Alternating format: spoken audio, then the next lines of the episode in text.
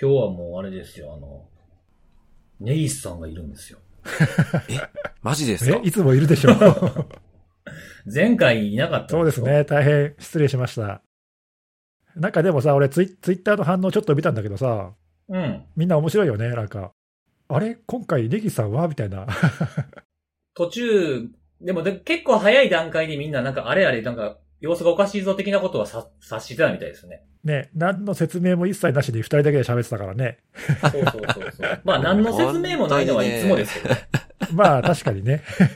お前ら自己誰やねん紹介とかみたいな何もしてないですからね。だって、あれじゃないですか、そのポッドキャストとかそのこれまあラジオとかも似たようなもんじゃないですか。はい。冒頭で自分たちのことを名乗らないっていうのってもしかしたら僕らが初かもしんないですよね。そんなことないだろずーっと、本当にう。 わかんないけど。もうなんかこ、ここまで来たらもう絶対言わへんぞって思ってしまいますよね。はい。そうですね。なんかね、タイトルコールとかもなくみたいな。確かに。はい。すいません。ちょっと前回は欠席しまして。いえいえいえ。はいはい。ということで、あのネギスさんが帰ってきたぞスペシャルということで、はねい。。ただいま帰りました。 はい。お帰りなさいませ。はい。いやいやいやいや。あの俺でも多もう分、欠はい席したの、収録出なかったの2回目かな、多分な。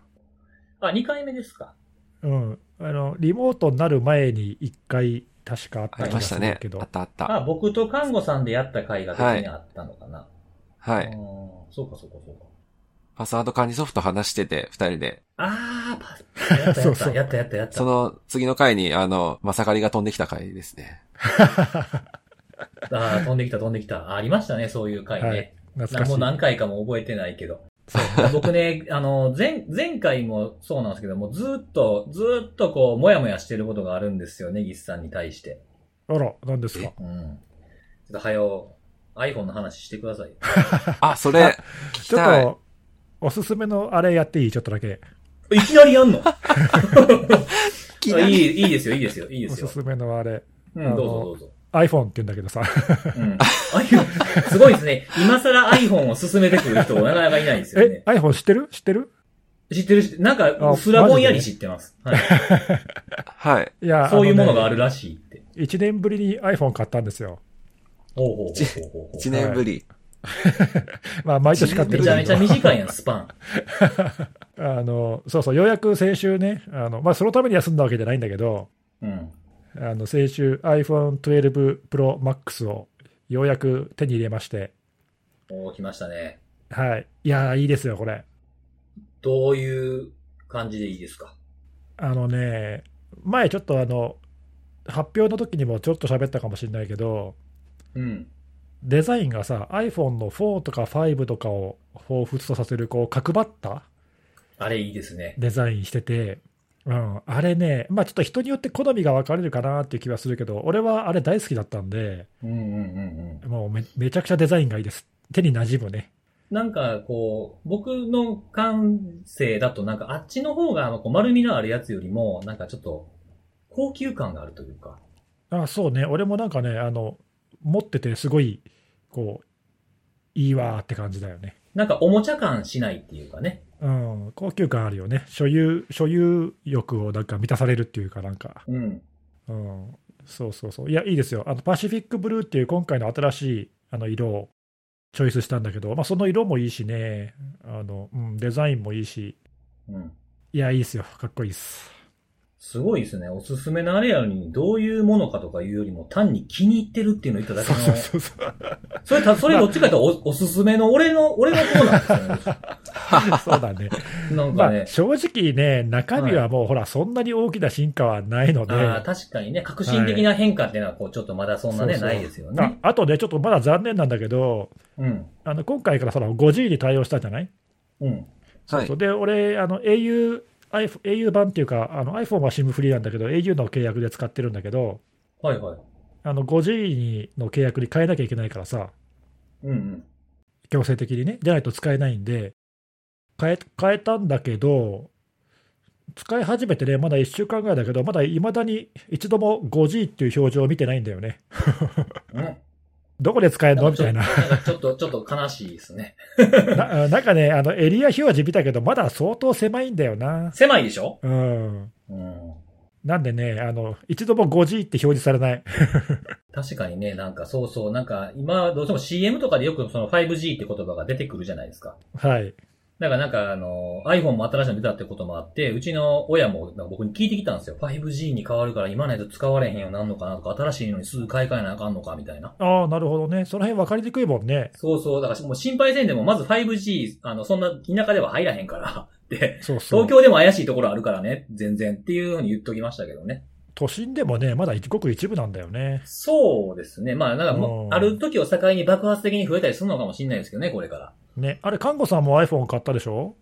はい。あの、12だっけ ?12 ミニだっけ忘れちゃったけど。 12プロです。あ、プロか。そうそうそう。あはいれも 5G だと思うけどさ、5G 通信、なんか、おすげえみたいな、もう実感できてる ?1 ヶ月ぐらい経ってるはずだけど。そうですね。家にいるとめちゃめちゃ早いですね。 家家家は Wi-Fi だろ Wi-Fi ってやつに繋がってるんで。ちょっと、ちょっと、ちょっと、ちょっと、 ちょっと、ちおいおいおょいっと、おい。ちょっといいいいかなちょっとよろしいかしらちょっとあの、失礼を承知で言わせてもらいますけど、お前ら技術者やか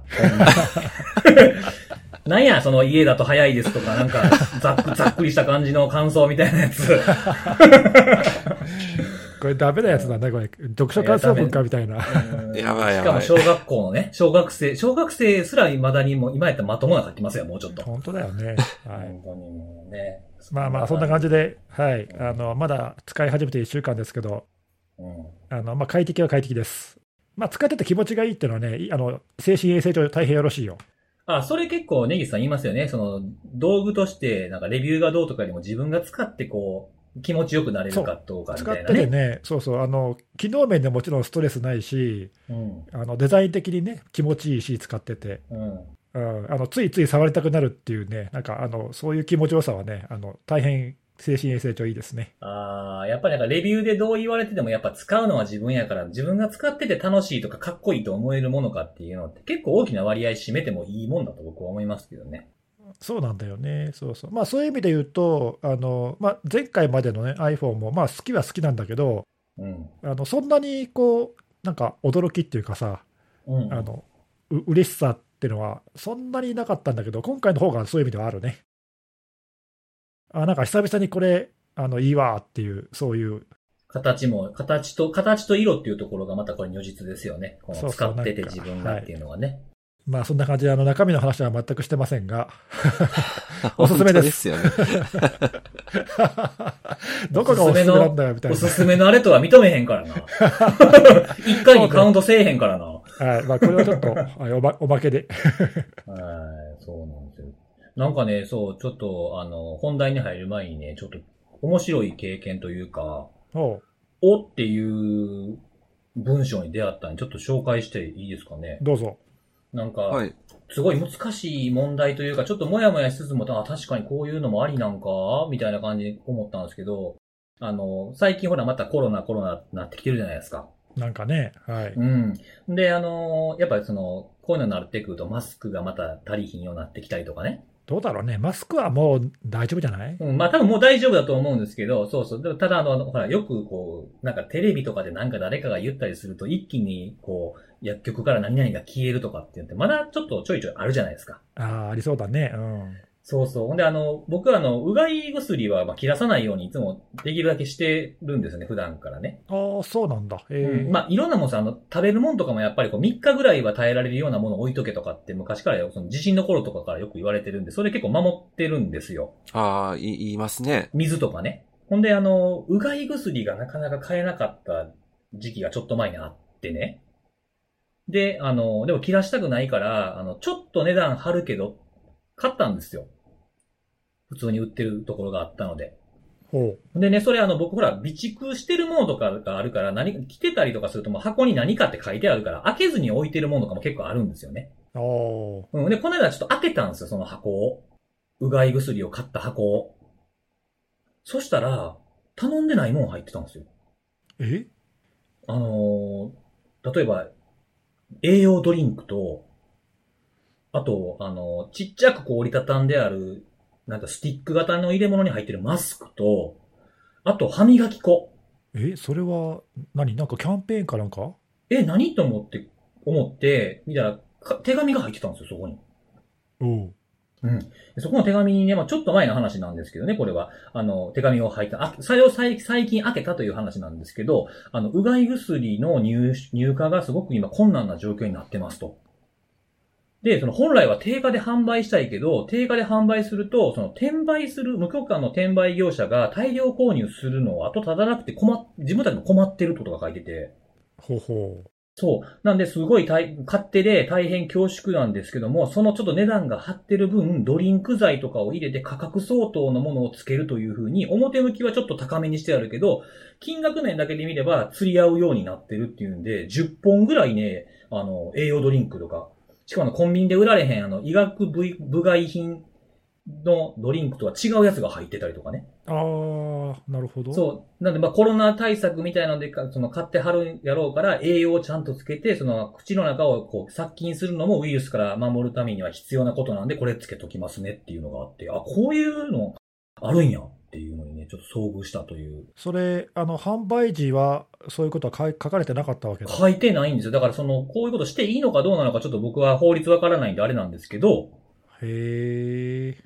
その、おまけとしてつけてくれてるっていう体ですね、これは。まあ、でも良心的だよね。そうそう、こういうの、そうですねああるんやと思ってね。うん。なんか、へえ。ね、ちゃんとね、必要な人に必要な分届くようにするために、まあ、頑張った店の工夫って感じなんですかね。そっかそっか、でも、そっか、定価で売っちゃうと転売されるね。なんかそうそなうそかうそうなかそれは厄介だね。うん、そうなんですよ。なんでね、ちょっとね、あのこういうのあるんやなっていうのが、ちょっと、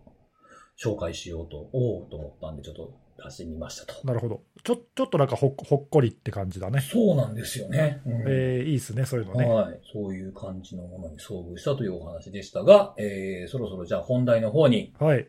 入っていくということで、えー、一回お休みをしたネギスさんから今日あは、ら。はい。はい、お願いしていいですかはい。えっ、と、私はですね、今回は、まあ、また、あの、コレタシリーズなんですが、はい。何かというと、えー Firefox というブラウザー、バージョン83っていうのが最近出たんだけど、もうすごいバージョンですよね。もうバージョン番号とか全然意識してない。そうそう、バージョンがね、これなんだっけな、途中から、あの、計画が変わって、毎月1回、バージョンが上がっていくのかな、どんどんどんどん。まあ、とにかくどんどん上がっていくんだよね、数字がね。まあ、それで83っていうのが出たんだけど、えー新しい機能として、HTTPS オンリーモードっていうのがうん。サポートされまして、ほちょっとね、おっと、これは画期的だなと思ったんで、紹介しようかなと思うんだけど、使ってる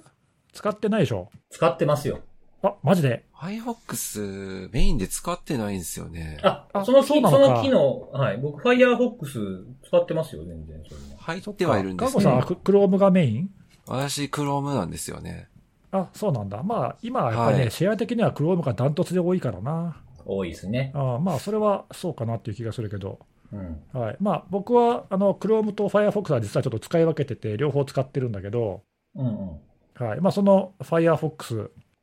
今僕が紹介した HTTPS オンリーモードっていうのが紹介されたブログがあるので、まあ、後でリンク貼っておきますけど、はいはい。えー17日だな、11月の17日に、えー紹介されてるんだけど、まあ、これ、名前の通りで何かっていうと、このあの設定項目をオンにすると、HTTPS でしかつながらなくなります。お、潔いよね、潔いなと思って、わかりやすくていい。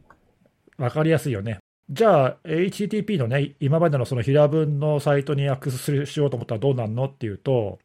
えーと、エラーメッセージが出てきて、まずつながんないのね。うんうんうん。で、えー、とここから先、このセキュアじゃないところに繋ごうとしてるけど、お前、本当に繋ぐのみたいな確認メッセージが出てきて、うん。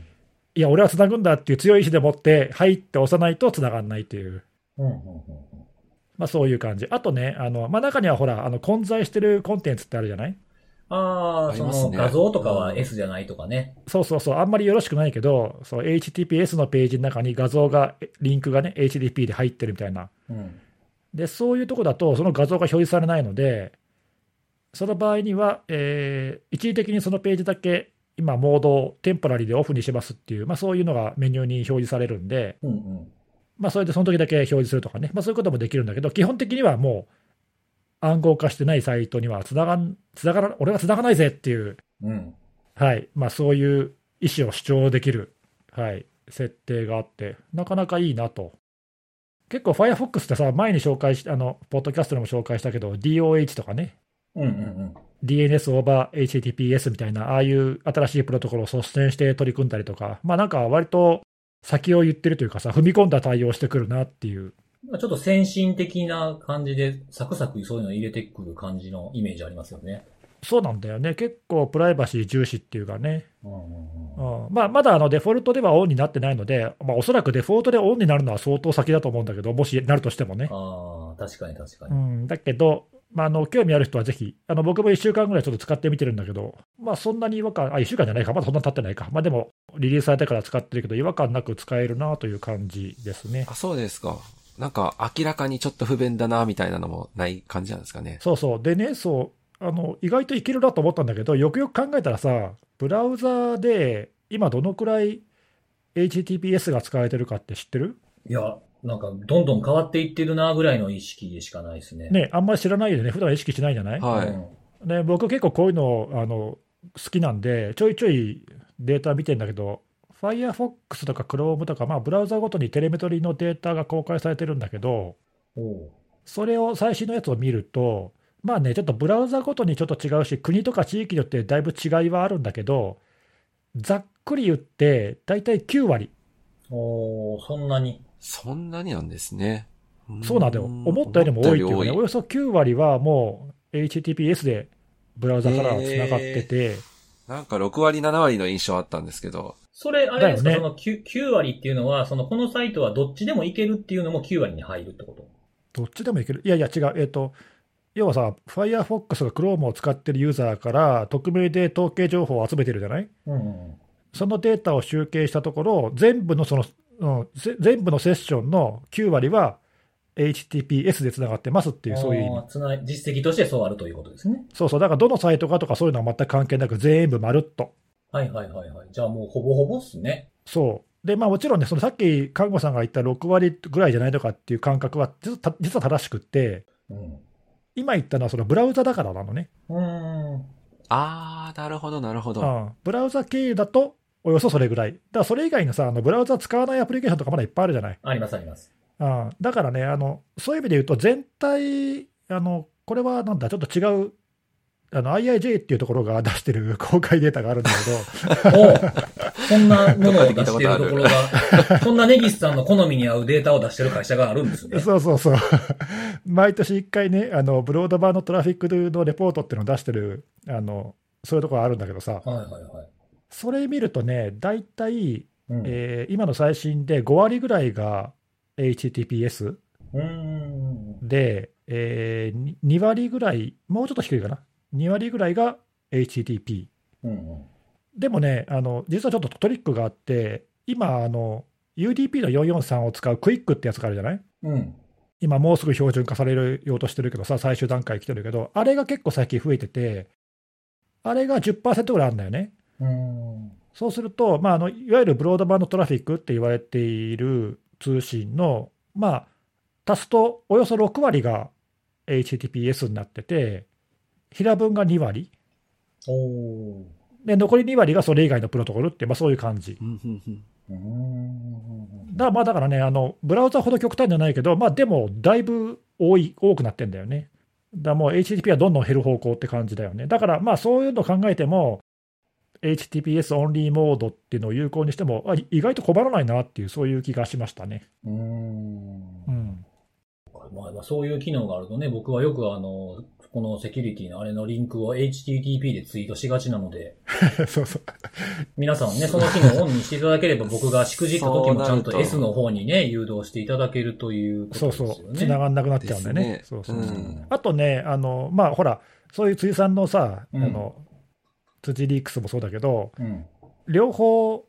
80でも443でも両方つながりますっていうサイトがまあ多いじゃないうん。ね、まあ、まあ、話は80につなぐと443にい行く、リダイレクトするっていう場合もあるかもしれないけど、まあ、ぼちぼち80番閉じてもいいかもね。 80番を閉じる。ダメですか。 うーん。どうなんですかね、その、まあ、そんなビビたるもんですけど、ちょっとでもね、ギガを減らしたい的な。ギガを減らしたい。ギ今ガ言をう減のからな、 したそいれから。人がいるかもしれないなっていうのがあるので、だから、だからできる限りこう、選択肢っていうのはあった方がいいんじゃないかな、なんて思ってしまうタイプなんですよ。まあね、でも、ぼちぼちもう平分でアクセスしていいのは、昭和までだよねみたいな、そういう感じじゃないまあ ね、昭和流れ流れが、ブラウザーがそうなってくるとっていうところ わになる。かんなあ、いじゃあもうい昭和は古すぎたか、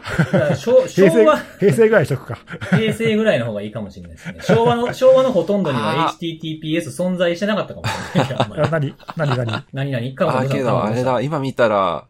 安倍博士のホームページ HTTPS に対応してないから警告出るわ。は早いやつ。やばい。あ、これがその画面やばか。いなるほど。まあ面白いよね。あーまあ、あとね、そういうそのちょっと、えー、つながんないのは不便だなっていうかね、あのそこまで激しくやりたくないっていう人は、まあ、僕、その前まで結構使ってたけど、あのブラウザの拡張機能で、できるだけ HTTPS につなぐに行くっていう拡張があるので、うん。まあ、そういうの使ってもいいね、両方つながる場合にはそっちを行くみたいなね、あうん、あのそれは例えば HTTPS Everywhere っていうああ、ありますね。 EFF が出してる、まあ、有名な拡張機能があって、これ、トアブラウザーにもね、最初からあのインストールされてるんで、うん、あの広く使われてるんだけど、これなんかは、えっと、HTTPS がサポートされているサイトの一覧を、まあ、リストで持っていて、で、そのリストに入っているところにアクセスに行くときには、あの強制的に HTTPS でつなぎに行くっていうことを、まあ、拡張機能がやってくれるので、うっかり間違えて S をつけずにアクセスしようと思っても、平文ではアクセスしないっていうね、うん。まあ、そういうことを、まあ、拡張でコントロールするってこともできるので、まあ、そういうのを入れとくっていうのでも、まあいいかもしれない。まあ、音源っていうかね、過激なのが好きな人は、Firefox でこのモードをオンにして使ってみてください。じゃあ僕はそんなに HTTPS が増えているんなら逆に僕が最後の HTTP になりたいという気持ちを残していきたいっていう。 ーもう検索サイトから消されますよ。あ、バ検索バンザイサイトが最消え近まはすよね、そういう点でもね、不利だからね。そうなんですよね。そうですよね。。SEO 的にちょっと不利になってきますよね。うん。そうなんだよね。そうそう。まあ、レピュテーションがね、下がってしまうという。なくなっていく運命にはありますけどね。はい。まあでもちょっと面白い取り組みだと思ったので紹介してみました。そうですね。うん。他のブラウザーもそういうのしてきそうですね。これからね。どうだろうね。うん。まあ、あの、そうなってくるかもしれないね。あの、ほら、もう、HTTP でつなぐとさ、あの、セキュアじゃありませんって表示されるのはね、出ますもんねもうどのブラウザーも、うんうんなってるから、そろそろ安全でないサイトにはつながないっていうのも、まあ、ありかもしれないようね。ん。そうなんですよわかんない。うん。まあ、ただほら、そうやっちゃうと、今ね、あの、辻さんが言ったけど、暗号化されていないサイトにつながんなくなっちゃうっていうのは、あの、どうなのっていうかね、その選択肢を奪うのはどうなのっていうのは、まあ、あるので、うんうんまあ、あくまでもユーザー側にその選択権がある方が望ましいと思うけどね。うん。うん。まあ、あとはあれですね、その選択するに足る知識をみんなに広めないといけないというのもあるでしょうね。そうだね、そうそう。だからまあ勝手にやるのはまだよろしくないと思うけど、 HTTPS っていうものを知ってる人ってどれぐらいいるんですかねもう少なくともうちの母はちゃんと理解してないと思いますよ。ああ、一般の人でってことはい。いや、私たちは当然し知ってますけど、確かになんか一般の人ってどれぐらい、いやー、その違いちゃんと明確にみんな分かってるかね。うん。あとはなんかやっぱりその、興味深いでい普段からね、普段こうね、スマホだけでこうやってたりとかして、その、専門的にそういう知識を学んでない人もたくさんいるわけじゃないですか。その人たちが例えばこれ、あの、安全性があって暗号化されてるけど、ギガめっちゃ増えますよとか言ったら、いや、それ嫌やなっていう反応する可能性もありますよ ね。まあ多少データ量は増えるからな。そうそうそうそうそうそう。どうなんやろうなるほど、なるほど。そういう、なんか、そういうデータも必要なんじゃないですかね。この安全ですから使いましょうね、じゃなくて、あの、そ、そんな言うほどギガ増えませんよとかね。これぐらい増えますよっていう比較とか。そうね。なんか使ってもらう人の気にするポイントっていうのもこちら側が気にしていかないといけないんだなって僕は思いますね、この辺は。確かに。ということで、はい。お便りのコーナーです。おお、急に来ましたね。ここで。あのーここで来たそう、はいお便りでね、あの、続報を出してくださってた人がいてですね。ほうほ。はい。あの、これ確かね、ぜあの、何回か前に、看護さんが紹介してた件だと思うんですが、川崎市のあの、は野球あ。場に対あすーる、はいはいはいうはああ、あったね。はいはい。ねい。、ありましたね。めっちゃ、うんめっちゃ予約してくるマンみたいなやつがあったじゃないですか。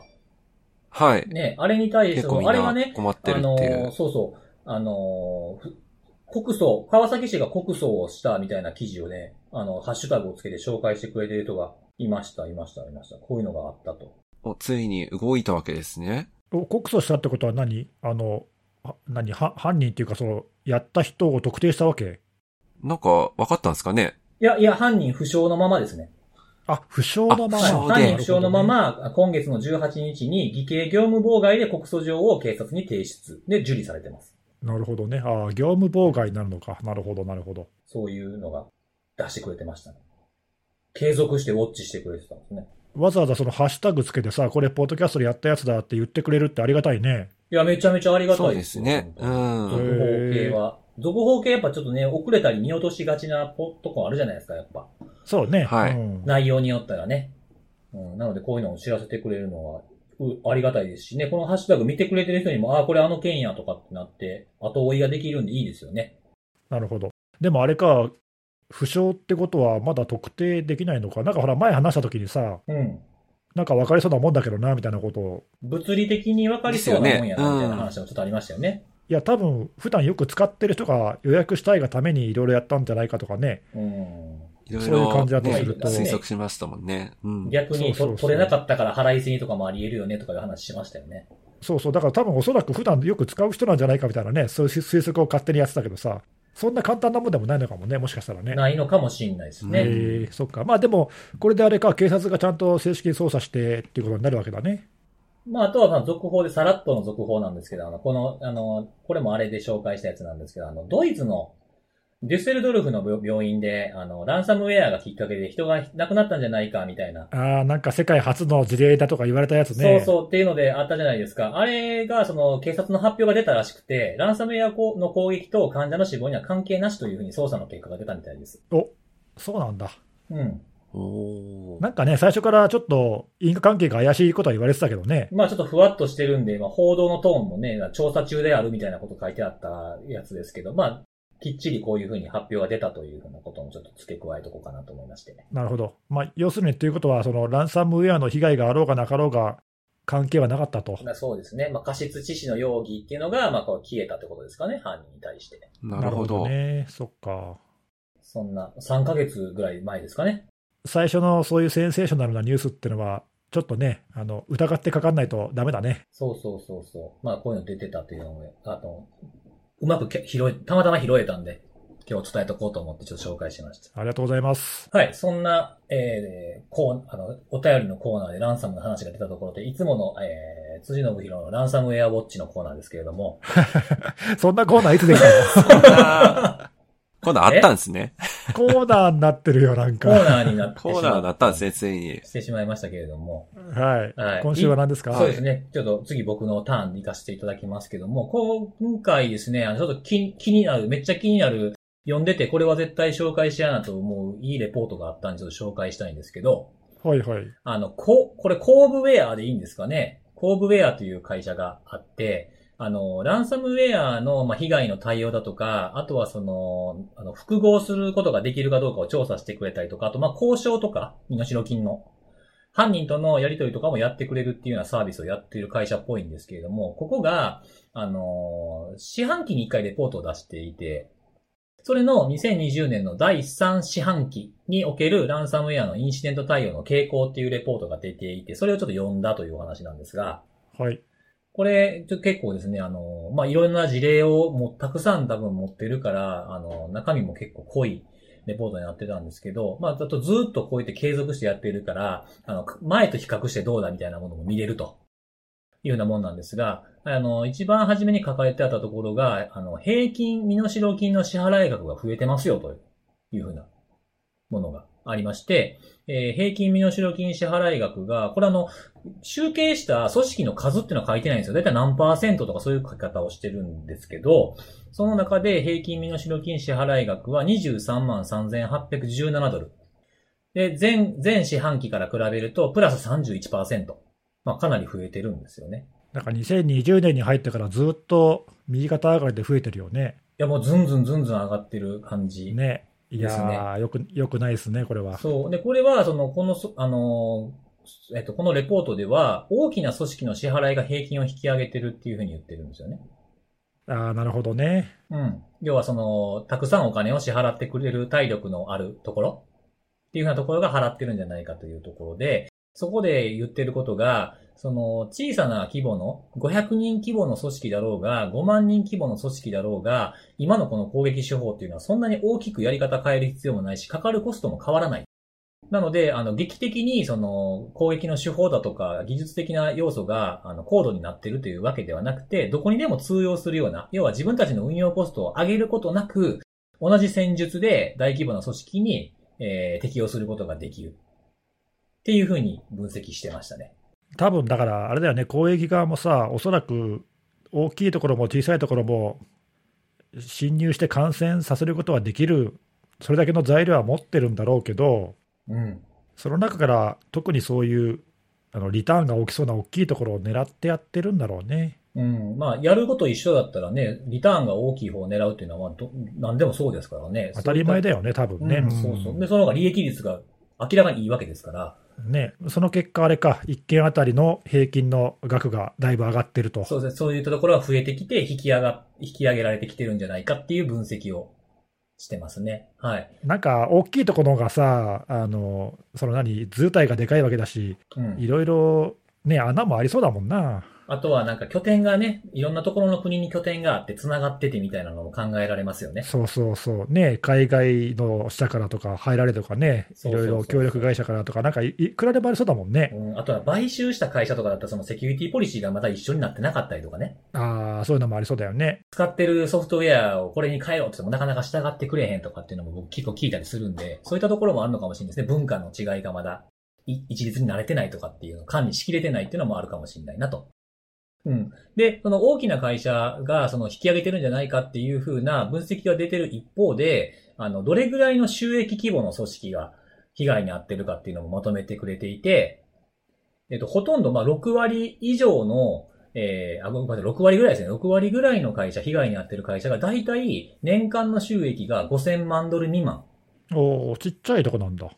中小規模のところの方が、件数としては多いみたいですね。へえ、なるほどね。面白いね、それもね。うん。そうそうそうそう。で、その、まあ、規模の問題っていう風なものを考えたときに、あの、一番僕がの気を引いたとか、あ、そうなんやって、あの、いいこと教えてもらったなって思ったことが書かれてあったんですけど、あの、こういった、まあ、攻撃っていうのは絶対付き物なのは、どういった方法で入ってくるのかってとこじゃないですか。防ぐ側の観点からしてもね。侵入経路ね。そうそう。で、その侵入経路を、まあ、4つのパターン。まあ、1つはまあ、その他なんですけど、まあ、大まかに言って3つ挙げてくれてるんですよ。で、1つは、えーリモートデスクトップ。で、1つは、E メール。でもう1個は、ソフトウェアとかの脆弱性。で、まあ、その他っていうふうに挙げてくれてて、これも、あの、企業規模によって、この手法が使われがちみたいなグラフを書いてくれてるんですよ。ほほこれ従業員の数で出しているんですけど、あの、お二人は何が一番多そうに思いますう。え、多分それ、き企業規模によって違いそうだよな。そう。え、でも最近だと、あれじゃないのここあのこのポッドキャストでも取り上げたけど、VPL の脆弱性とかじゃないの VPN の脆弱性ですね。はいはいはいはいはい。それが一番少ないんですよ。あ、そうなんだ、件数としては。そう。で、へーあの、規模によって逆転するところがあるっていうのが一番僕の気を引いたところなんですけど、まあ、やっぱ RDP がやっぱり多いのは多いんですよ、見てると、グラフ的にね。で、従業員規模が少ないところの方が RDP で入られているケースが多い。あ、そうなんだ。そうなんですよ。へで、ーこうグラフがどあどんどんこう企業規模が大きくなっていくにつれて、まあ下がっていくんですよね。ほほう、興味深いね、それは。うん。で、え従業員規模が2万5千人以上、まあ、2万5千1人からメールで入られてるのと、えーリモートデスクトップ RDP で入られてるのが逆転するんですよ。へえ、だから会社規模がめっちゃ大きい2万5千人以上のところからは、メールからの経路の方が多いんですよ。さっき俺が言ったことはだから逆なわけか。大きい会社ほどなんか穴がいっぱいありそうって言ったけど、逆に RDP なんかはそんなに空いてないよってことなのか。そうそうそうそう。だからさっき言った根岸さんがね、あの、ソフトウェアの脆弱性、まあ VPN とかも話題になってたんで多いんじゃないかっていうようなところも、これもまあ、その大きく外れてるわけではなくて、あのー、5000、あごめんえっと、5万人以上の組織だったら、えっ、と、使われてる、えー数数は RDP とえー脆弱性の利用が同じ20%なんですよね。なるほど。なんとなくそれはでも感覚と合ってる感じはするよね。まあもちろんあの完全に右肩下がりとかではないですけど、一旦ちょっと、一旦ちょっと上がるけどもやっぱまた下がるみたいなグラフ。まあこれあのリンク紹介しておきますけど、あのーこういう傾向が出てるってとこなんですね。面白いね。だから企業規模によってそういう環境の差があって、うん。攻撃する側からすると、まあ、どこが狙い目かっていうのが多分変わってきてるんだろうね。そうですね。あとはまあ、その大きくなればなるほど、まあちょっと統制効かすのも難しいかもしれないけど、まあリモートデスクとかそういう外から何が見えてるかみたいなところに関しては、これでやるよりも、あの、メールでやった方が、まあ開く開かないとかって人の穴を狙えるので、そっちの方に出てくる、出てきてるのかなっていうのは思いましたね、その辺のポイントが。なるほどね。うん。でもあれだね、そのさっき言った小さいところは圧倒的に RDP が多いっていうのは、なるほど。ちょっと意外な気もしたけど、そっか。割と気軽にそういうところは RDP でホイホイ繋いじゃったりとかするのかな。うん。まあ、あとはそういうあの、RDP のその認証、視覚情報ですね。それが、まあ、安価に売られているっていうふうなところも付け加えられてました。ああ、今なんかそういうの本当に多いらしいよね。RDP 以外にもね、あの、そういう初期侵入のね、ところだけを売り買いするっていう業者がいるみたいだし、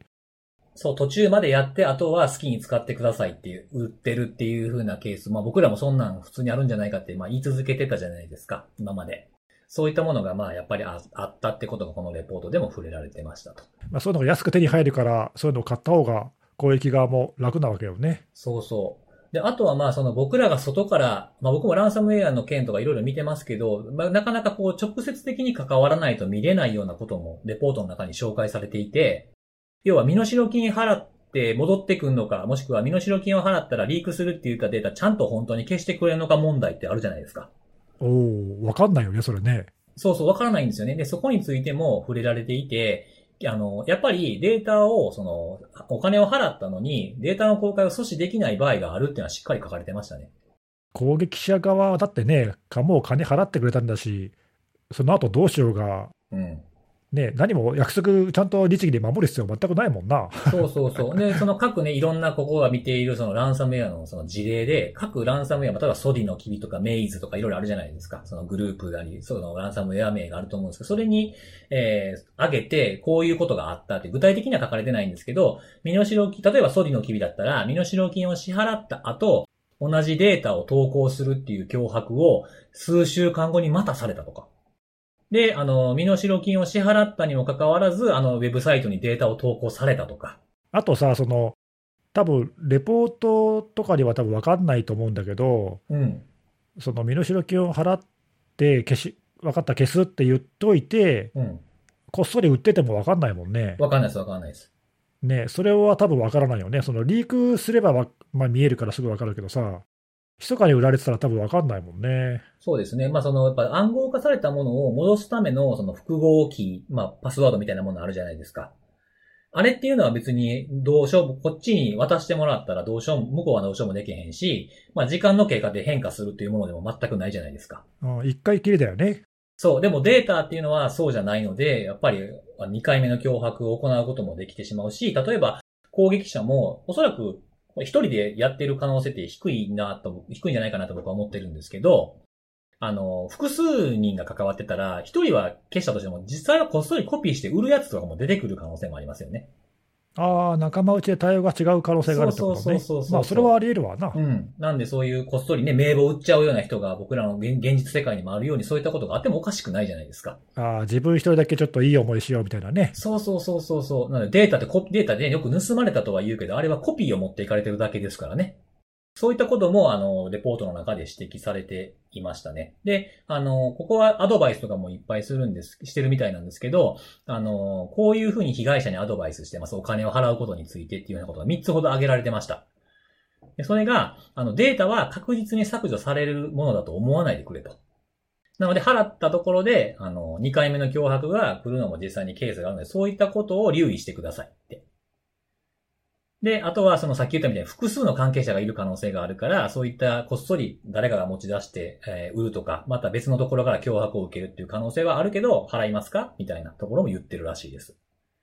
で、あとは、これはあの、あの攻撃者が意図するかしてないかっていうのはまあ別の問題として、攻撃者が対応する前に誤って公開する可能性もあるよと。やっちゃったみたいな。あの、大体僕、あの、いろんなランさんを見てると、あの、サイトに追加された日付と違う、結構過去の日付が入ってる時があるんですよ。ああ、なるほど。うん、昨日見た時なくて、今日見たらあったのに、3日前の日付で、一番初めの投稿の日付になってるって。なので、サイトには実際あるけど、表には見えないようにあるから、ポチって間違えたりするだけで公開しちゃう場合もあるってことなんですよね。なるほどね。うん。あの、僕もポッドキャストで一回、あの、時間投稿したつもりがもうポチって公開してしまったことも過去にあるんで、 そういったことも、あの、人間ですから、あの、あるんじゃないかなというふうなこともアドバイスしてるっていうふうなことのこの3つが挙げられてましたね。なるほど。そうそう。で、それで、あの、基本的にはやっぱりそういったことをこちら側でコントロールすることは無理な、無理だという前提で、あの、アドバイスの最後の方のまとめみたいなところに締めくくられているところは、あの、優秀なプライバシー関連の弁護士の助言を得ることと、あとは、あの、どのデータが取得されたかについて調査を実施できる、その体制を作っておいてくださいって書いてますね。なるほど。難しいね。まあ何が漏れたかわからないじゃないですか。何もなかったら。うんうん。うん。だからって言って公開されるまで待ってそれをちまちまダウンロードするっていうのも、まああまりよろしくないので、しかもそれが100%とは限らないので、そういったところを見れるような調査を実施することっていうのが、えー大事ですっていうことが書かれてありましたね。まあこれはやられることを前提で、えー対策をしておかないといけないものとして考えられるかなと思いました。まあなかなかね、口で言うのは簡単ですけどね。ね、まあ、ますます、その、まあ、レポートの話を聞くと、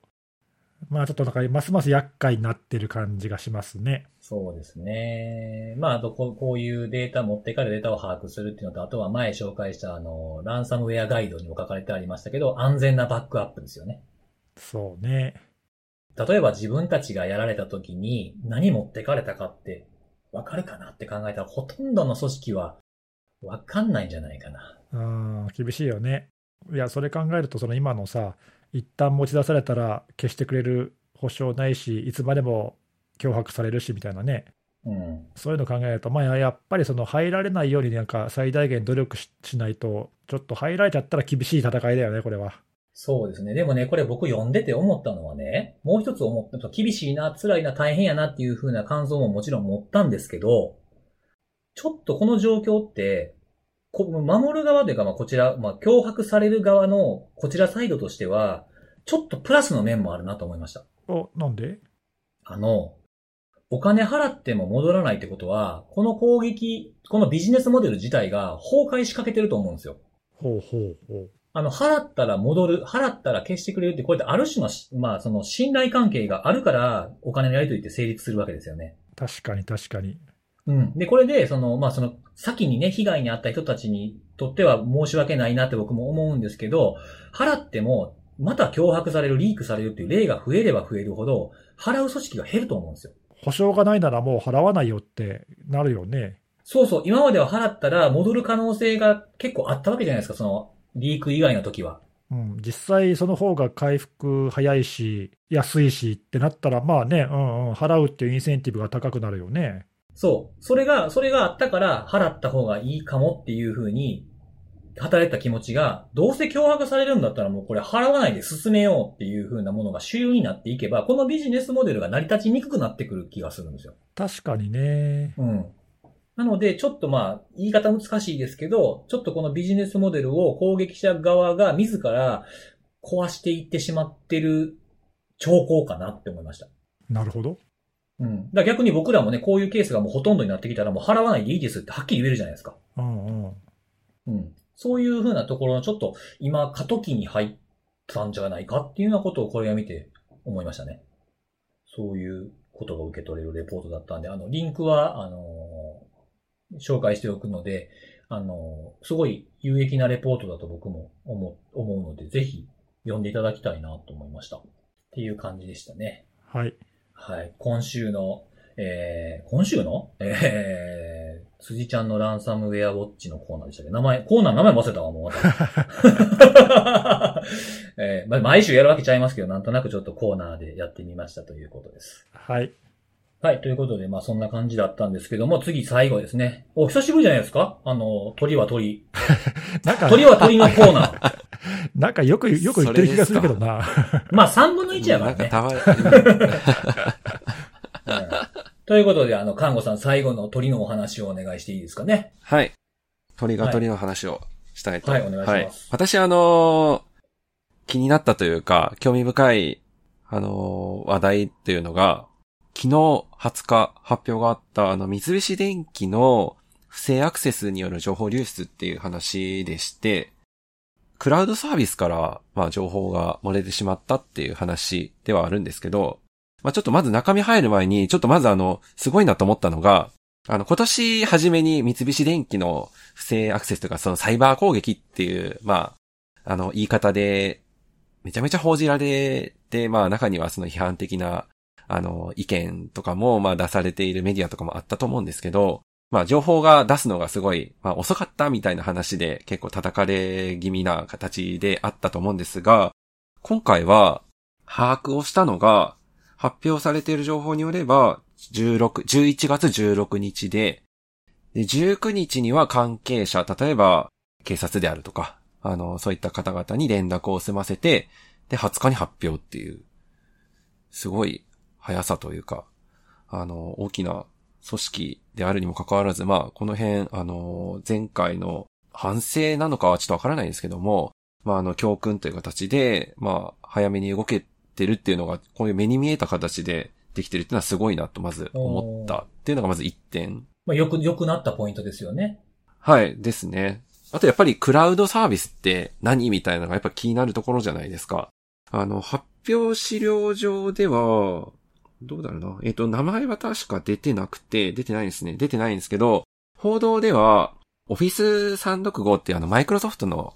サービスですね。そちらが不正アクセスを受けたっていう形で、複数の報道記事が出ていまして、まあ、複数出てるってことは、まあ、多分おそらくそうなんだろうとは、とは思うんですけども、例えば朝日新聞なんかは結構細かく報じられているんですが、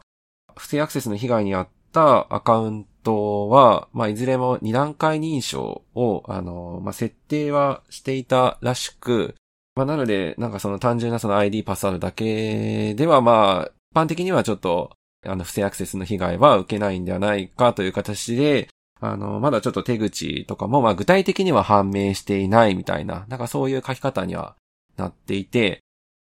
うん、確かになんか、どうやったんだろうなっていうところ、まあ結構記事のタイトルもですね、あのー見出しが強烈で2段階認証突破っていう結構強烈な見出しで、まあ、あの、手口がわからないって書いてあるんで、突破できたのかどうかもちょっとまだわからないんですけど、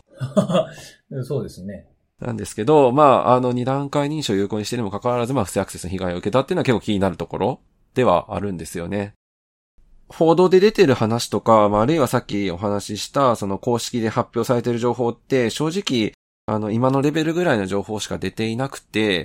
攻撃の詳細に関わるところっていうのは、多分これから出てくるん、出てくるんじゃないかなとは思うんですけども、ちょっと気になったのが、あの、まあ、直接今回の不正アクセスの被害と、まあ、原因かどうかっていうのは、あの、わからないんですけども、あの、365、オフィス365の特徴なのかな二段階認証とほ、と合わせて、あの、基本認証、レガシー認証って呼ばれているようなやり方っていうのが、実は、あ、実はっていう言い方ないですかね。あの、普通に使われていて、で、案外そこが盲点になってしまっている、あの、利用されている組織って多いんじゃないかなっていうのが今回、あの、思っ、まあ、この、この三菱電機の、まあ、発表とか報道を見て、ふと思ったところなんですよ。で、あの、基本認証と、あの、なんて名前だか、ちょっとあの、基本認証と別の認証の名前ど忘れしちゃったんだけど、先進的なんちゃらみたいな名前の認証で、アドバンスドなんとかみたいなやつでしょうね。 はい、そうです、そうです。あの、二段階認証、あの、MFA って呼ばれてるものだと思うんですけども、二段階認証が効く認証方式と、レガシー認証って呼んでる方はそれがまあ有効にならない、もう ID とパスワードだけで認証できるっていう仕組み、まあお大きく分けてその二つなんですけども、で、まあ、あの、二段階認証使ってるつもりだったんだけども、あの、レガシー認証も有効というか、使えるままになっていて、そちらで被害を受けてしまったみたいなケースってもしかしたらあるんじゃないかなと思ってて、結構ですね、ちゃんとログ見ないと、あの、わからないんですよね。そもそも自分たちの組織がそのレガシー認証を未だに使い続けているのかとか、その辺もわからないし、今回のきっかけにしてですね、なんか、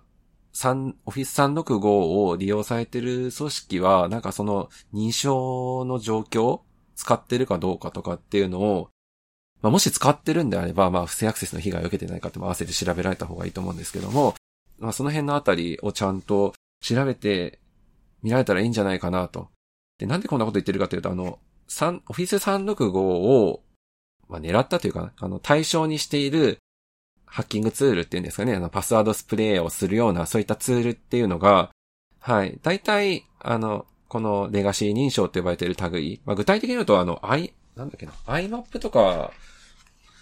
確かその辺がもう全部レガシー認証、S- SMTP とか、そういったのが全部レガシー認証って呼ばれているもので、まあ、あのー先ほど言ったそのツール類もその辺に全部対応してるんですよ。まあ、なので、なんかちょっと調べてみたら結構その、パスワードスプレーらしき攻撃を受けていたみたいな話も聞いたりしてるので、ぜひ、認証ログ見てみてほしいなというところと、あと実はちょっとおも興味深かったのが、実はこの基本認証って今年の10月に廃止予定だったんですよ。おで、伸びちゃったんですよね。ら。おー。で、伸びちゃった理由が、COVID-19、あの、新型コロナウイルスが、まあ、あの、流行ってしまったっていうのが一つの理由だっていうのがなんか、ブログかなんかで確か書かれてて、で、2021年の後半に伸びてしまったそうなんですけども、まあ、なので、はい、なんとか、ちょっといろいろ基本認証をめぐる話っていうのが、まあ、どちらかっちゃってるんですけども、認証の状況っていうのは、見てみてほしいなと思って、まあ、自分たちが使っているものははい、何かっていうことですよね。強化したって言っても、強化したものと強化していない前のレガシーなものをもう残してるケースって結構あるじゃないですか。はい、だから例えばなんか完璧に全部生体認証みたいなのに、生体認証導入したんですよとかって言っても、結局その生体認証が通らないときは、結局はパスワード、パスコードでやりますみたいな入り口でね、ドア開ける開けへんとかっていうのもあったりするんで、結局残ってるものもあるじゃないですか、前からあるものが。そこをやっぱ把握しておく必要があるっていう例ですよね、これもね。看護さん、これあれだよね、O365 の今のは例だけど、O365 以外のいわゆる昔からあるウェブメールとかのサービスも、前から似たようなことってなんか言われてたよね。まあそうですね。はい。あのね、ウェブ、ウェブからブラウザ経由でウェブメールにアクセスするときには、2段階認証とか必要になるけど、一方でね、メールクライアントから IMAP とか POP2 とかでアクセスする場合には、普通に ID、パスワードでできちゃうし、ものによったら、そういう場合にはログにちゃんと残らないとかね、ああ、確かにありそうですね、それは。でなんか不正アクセセスにいつまでも気づかないとかさ、うん、なんかそういうサービスって前に結構メール系ではあの話題になったことがあって、例えば今ね、Gmail とかだと、Gmail って IMAP とかでアクセスできるんだけど、ちゃんと OAuth とかであのアクセスするんで、ID、パスワードだけではアクセスできないんだよね、Gmail って。というようにできるんだよね。だから IMAP、POP は、あのレガシーな認証は無効にして、えーちゃんとセキュアな認証でメールクライアントからもアクセスするとかっていうふうにできるんで、まあ、そういうふうになってるサービスもあるし、多分なってないレガシーが有効になってるサービスとか、いろいろ多分混在してる状況だと思うんだよね、今ね。なんで、おね、大沢久保さっきの話で、その本当は廃止するはずだったっていうことで、まあ、あのセキュアじゃないって分かっているんだけども、まあ、やむにやまれず、うん、残してるっていう状況があるから、利用する側はこれ、気をつけないとちょっとまずいよね。はい。本当にこれは見てほしいなと。まあちょっと三菱電機がそうかわからないですけどね。はい。わかんないね、うんいや、わかんないけど、うん、その可能性あるし、あの他にも使ってるところ多く、うん、該当するんじゃないかなっていうかね。あとこれ、あれだよね、その情報も結構いろいろ漏れたかもみたいな、公式の発表にもあの一部書いてあったけどさ、なんか取引先の口座の情報とかいろいろね、なんかそういうのが漏れたって言ってたけど、これなんだろうね、メールから漏れたのか、あるいはそのシェアポイントとかさ、連携するサービスから漏れたのか、なんだろうね、ちょっとその辺もはっきりしないけど。ああ、確かにちょっとそこははっきりとは書かれてないですけどね。うん。あの、前、ついさんが紹介してくれたアカウントテイクオーバーでもね、シェアポイントよく狙われますとかさ、ね、こういうこの手のクラウド系サービスって、あの、そういう連携してるサービスから情報が漏れるケースっていうのも結構あるから、メールだけじゃなくてね。そうそう、俺そこもちょっと気になってて、これは果たしてメールから漏れたんだろうかっていうか、確かに確かに、クラウドサービスっていうとね、そういうものもいっぱいいろんな付随するサービスありますからね。そうなんだよね。それがやっぱりね、ちょっとクラウドを使う上でのリスクっていうかね、利点利点でもあるけどね。その辺はまだちょっと分かんないよね。その辺報道でも出てないよね。そうですね。なんか、あの、マイクロソフトのクラウドサービスがという表現ばかりですね。なんか、出てるのって。うん。そうだよね。うん。まあちょっとそこら辺が分かるといいなっていうか、まあそういうちょっとリスクも考えとかなきゃなっていう気がちょっとしたね。はい。確かに。そうですね。そこも合わせてね、自分たちがどのサービスを使ってるのかとかね、そういうところも把握しないといけないですよね。ね。メールとうん何とみたいな、ワンドライブあんのかないのかとかね。そうね。いやー、さっきのでも、辻さんの話で、その、強化したつもりになってるっていうね、つもりセキュリティはダメですね。危ないですね。そう、あ、おなんか新しい名称できましたね。はい。つもりセキュリティ。ちょっと今適当に言ったんだけど、 いやいや、ちょっといいんじゃないですか。つもりセキュリティちょっといいんじゃないですか。なんか、強化したつもりとか、パッチ当てたつもりみたいなね、そういうのはあば危ないよねう。ん。新名称来ましたね。この三菱電機進がみ。ましょう。あ、ねちょっと来ちゃったやばい。 この攻撃が今回、隠密型攻撃って呼ばれてるのと同じような感じで、隠密型そ んな言われてんのが。なんか記事タイトルで隠密型あそうなん攻で撃っすて言ねってね。そううあーへー新しいね、それね。うんちなみに、あの、標的型のリークを伴う標的型ランサムは劇場型らしいです。ああ、そうそう、なるほどね。まあ、ちょっとわかるような気もするけどね。うん、言わんとしてることはわかりますよ。そうね。なんか、公開の場でいろいろやられちゃうからね。そうそうそうそうう、んうんうんあとですね、ちなみにですね、あの、僕が普段ネギスさんによく指摘をされるので、今日は僕がネギスさんと看護さんに指摘をしようかと今ちょっと話してて、腰淡々と待ってたんですけども、なんでしょうか。はい。あの、僕、ほら、よくちょいちょいね、その、HTTPS 付け忘れるとか、あと、ほら、ヒドゥンサービスって言っちゃうとかよくあるじゃないですか。ああ、はいはい。ね。ちなみに、あの、Office 365は今は、マイクロソフト365に名称が変わっております。 あ、そうだね。なるほどね。はい。そうなんだ。あの、今年の4あ月から本当だそうだ名称をそうだいきなり、いきなり変えるっていうのは失礼しましたそうなんですよ。マイクロソフト365が正しいっていうことそなんうですだそうだ。はいあ。れだよね、なんだっけ、Windows Defender とかさ、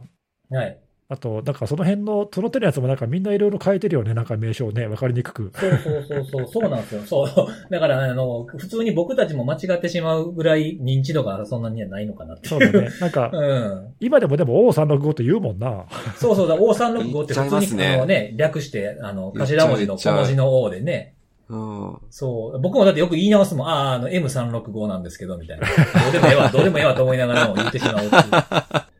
なんか、O365 の方が言いやすくていいですよね、全然。わかりやすいしさ。 Office365 でいいじゃん。オフィスやし、オフィスやしね。 名称に突っ込むの大好きおじさん3人。あ、でも、Office のサイト行くと Office365 って書いてあるな。なんだろう、これ。そうなんですよ。えー読売新聞はオフィス365って書いてますね。朝日新聞はマイクロソフト365って書いてある。面白い。そうそうそうそう。もうブレブレ。面白いなぁいやけどこの前365の障害あった時にめちゃめちゃみんな困ってたじゃないですか。ツイッターとかかなりもうトレンドに上がる上がるぐらいの。やっぱかなり日本の企業使ってるんだろう。まあ当然それは分かってることかもしれない、知れないんですけども、改めて、うん、めちゃめちゃ使ってる組織多いはずなので、もう本当にやっぱり認証のログちゃんとほ見てほしいです。本当に。まあ、あとはそのログ、ログがちゃんとみどれぐらい見れるかっていうのを事前に知っておく必要そもあうりそまうすそよね。う。消えちゃいますからね。下手しあたそうら。消えるっていうのもある。るし、その期間の問題もあるし、あとほら、ライセンスの形態によったらログどこまで見れるとかが違うから、そこもね、事前に知っておかないと、ここもほら、つもり取ってるつもりになってるかもしれないじゃないですか。ですよね。なんか攻撃受けたの分かってから、そういうの知ってもね、遅いですからね。おそうそうないんでね、うそんもそもっていうふうになるんで、そこは事前準備として必要なことかなと思いますね。はい。そんなこんなで、まあ、えー、まあ話題としてはあれですか、えっと、M365 にちゃんと名前を変更したことが伝わっているつもりソリューションみたいな。 はいね、という感じで、えー今日もこれで結構いい時間にそうですね。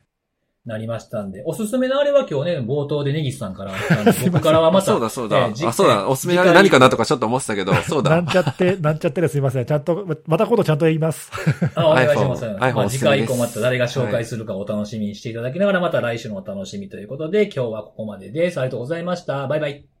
バイバイ。